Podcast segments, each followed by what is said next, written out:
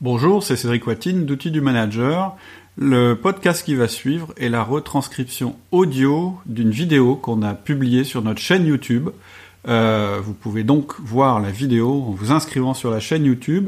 Je vous mets le lien euh, juste en dessous de la description de ce podcast. En attendant, bonne écoute. Comment faire un reproche à notre collaborateur sans créer un drame? Comment faire pour changer notre collaborateur sans que ça dégénère en conflit? Comment faire pour que ce soit à la fois agréable et efficace? Je pense qu'on s'est tous déjà posé cette question. Je pense qu'en tant que manager, on a tous eu ou on a tous quelques collaborateurs avec qui ça pourrait mieux se passer, qu'on aimerait bien faire évoluer parce que leur comportement est préjudiciable à la performance ou en tout cas ils n'aident pas l'esprit d'équipe. Je vais vous expliquer dans cette vidéo exactement comment faire pour que ça se passe bien et surtout que ce soit efficace. La première question qu'il faut que vous vous posiez, c'est est-ce que ce comportement a une influence négative sur la performance de l'équipe? Vous rappelle que ce qui est important pour un manager, c'est d'obtenir les deux R, c'est-à-dire des résultats et de la rétention. J'en ai parlé dans une autre vidéo.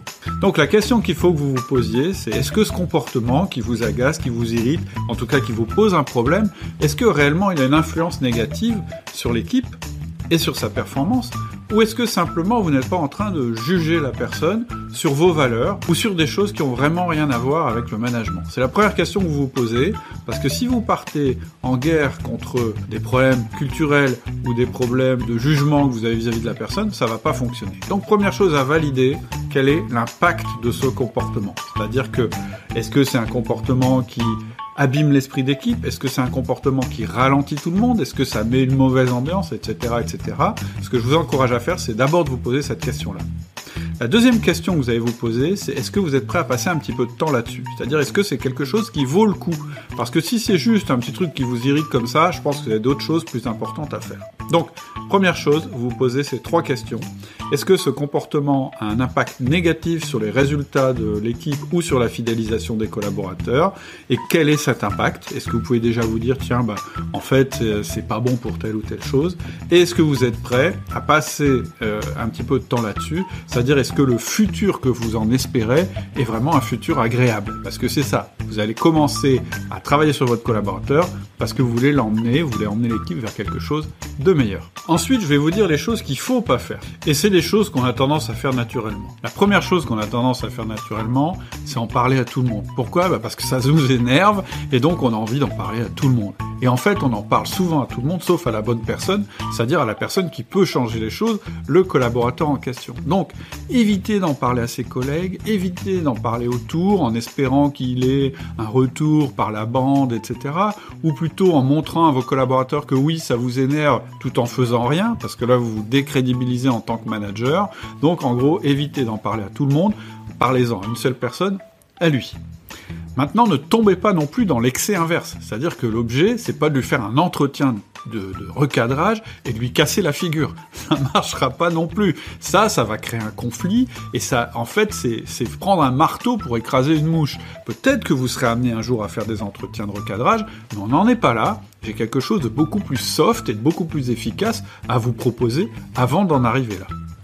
Et la dernière chose que je vous déconseille de faire, c'est d'utiliser la méthode du sandwich que pourtant vous allez trouver dans plein de bouquins de management et plein d'articles sur, euh, euh, sur la communication. En gros, la méthode du sandwich, c'est d'aller voir la personne à qui vous avez quelque chose de négatif à dire, mais d'enrober tout ça à l'intérieur de quelque chose de positif. Du style, tu sais, euh, t'es vraiment un très très bon élément, genre, hein. ce qui serait bien quand même, c'est que t'arrives moins souvent en retard aux réunions, mais vraiment t'es un très bon élément. Si vous dites ça à quelqu'un, vous n'êtes pas sûr de ce qu'il comprend, et lui, il n'est pas sûr de ce que vous venez de faire. Il sait pas si vous lui avez fait un compliment, et il sait pas si vous lui, avez fait une réprimande.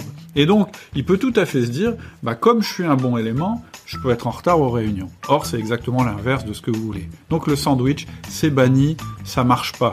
Quand vous voulez faire un feedback, parce que c'est comme ça que ça s'appelle, négatif, vous faites un feedback négatif. Maintenant, je vous ai dit ce qu'il fallait pas faire, je vais vous dire ce qu'il faut faire. Mais je voudrais faire juste une petite aparté.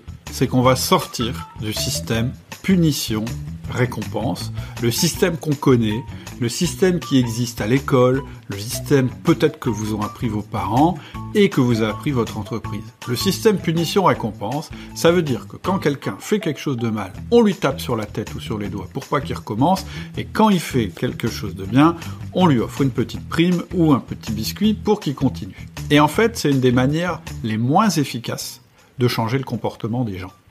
Moi, ce que je vais vous proposer, c'est pas une méthode qui regarde le passé, parce que le système punition-récompense focalise sur le passé. Je vais vous donner le système du feedback. Et le système du feedback, il prend les gens pour des adultes et il leur explique qu'on leur fait confiance et qu'on a confiance en eux pour l'avenir. Ce qui va être très important dans ce que je vais vous dire, c'est que vous allez agir en pensant à l'avenir.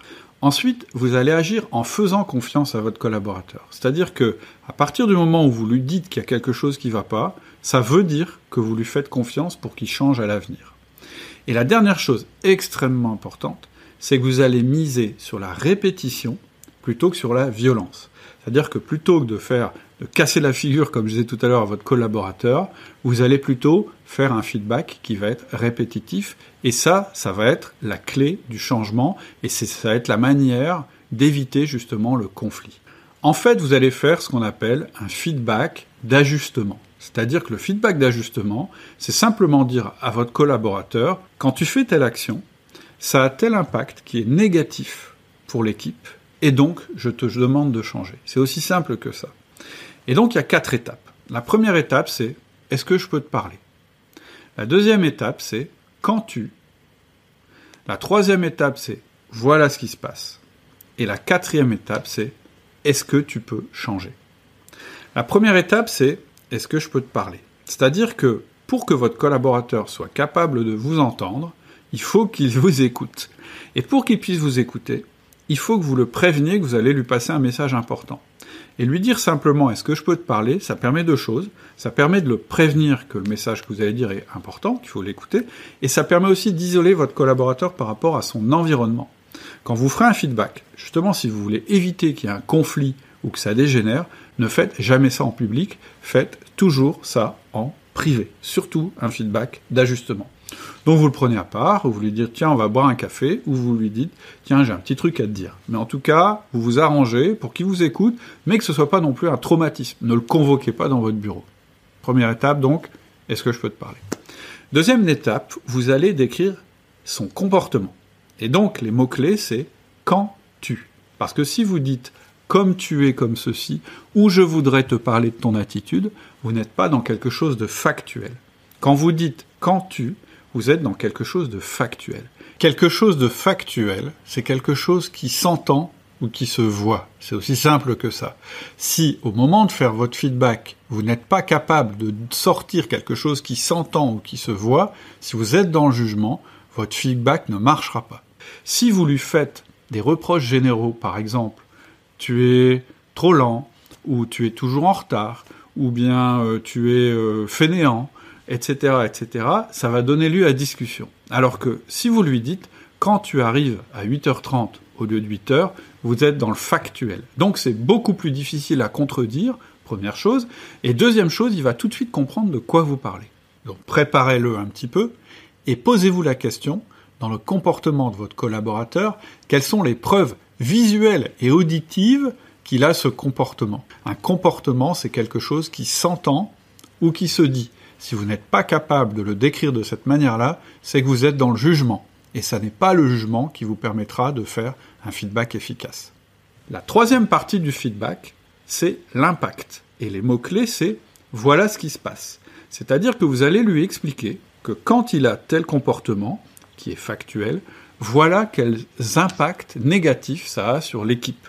Pour qu'il comprenne, qu'il fasse le lien, qu'il comprenne que c'est pas juste pour l'ennuyer que vous lui dites ça, c'est parce que ça a un impact négatif sur l'équipe.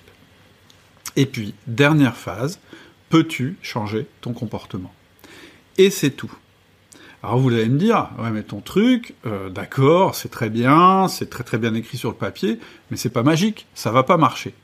Eh ben si, moi je peux vous dire qu'à 90%, ça fonctionne et ça va vous éviter l'énervement ou la sanction vis à -vis de votre collaborateur. Alors pourquoi ça va marcher? Ça va marcher parce que la clé, c'est la répétition. C'est-à-dire que tant que le comportement va persister chez votre collaborateur, vous allez continuer à faire le feedback. Et donc, pour que vous puissiez avoir cette régularité, cette répétition qui vont finir par payer, il faut aussi que votre feedback soit non traumatisant, qu'il soit clair et qu'il soit fait sous un mode court. Parce que si vous êtes dans le traumatisme, ça fonctionnera moins bien. Ça fonctionnera moins bien parce que votre collaborateur va se focaliser sur l'émotionnel. Il va être vexé, surtout si c'est quelque chose d'humiliant. Alors que si c'est quelque chose qui le respecte, il va forcément le regarder d'un autre œil. Ce qui est important, c'est pas d'essayer de le convaincre, c'est pas d'essayer de lui dire que vous avez raison. Ce qui est important, c'est qu'il entende votre message. Ce qui est important, c'est que vous soyez factuel sur la deuxième partie du feedback. Ce qui est important, c'est que vous ne lâchiez pas. Ce qui est important, c'est que le feedback soit rapide et soft. Alors, qu'est-ce qui va se passer? De temps en temps, votre collaborateur va pas être d'accord, ou il va dire c'est pas vrai, ou bien il va dire oui, mais c'est comme ça. Eh bien, vous chercherez pas à lutter. Vous direz ah bon, bah excuse-moi, peut-être que tu as raison. Et quand il refera le comportement, à nouveau vous ferez le feedback. Et je peux vous dire qu'avec le temps, il va modifier son comportement. C'est très très rare qu'un collaborateur ne change pas. Alors est-ce que le système du feedback va vous éviter de faire euh, preuve d'autorité pour tout le reste de votre carrière? Est-ce que ça veut dire que c'est la fin des sanctions dans votre entreprise, etc. Pas du tout. Par contre, c'est vraiment un système qui est plus efficace et qui vous permettra de résoudre bien des choses, je dirais dans 90% des cas, pour ne pas justement être appelé à utiliser votre rôle hiérarchique, votre autorité, et ne pas être obligé d'utiliser la sanction pour résoudre les problèmes que vous avez avec votre équipe, parce que c'est ça qui va saper votre équipe à terme. Donc c'est quelque chose qui fonctionne très très bien dans 90% des cas. Je pense que ça vaut le coup de l'essayer. Si vous voulez en savoir plus sur le feedback, si vous voulez connaître d'autres outils du manager, je vous encourage à lire mon livre et je vous mets le lien en description. Vous pourrez le télécharger. Vous verrez que le feedback, en fait, il s'inscrit dans un système de management complet que je vais vous proposer. C'est gratuit, ça se lit vite et ça peut complètement changer votre manière de voir le management. Donc à bientôt.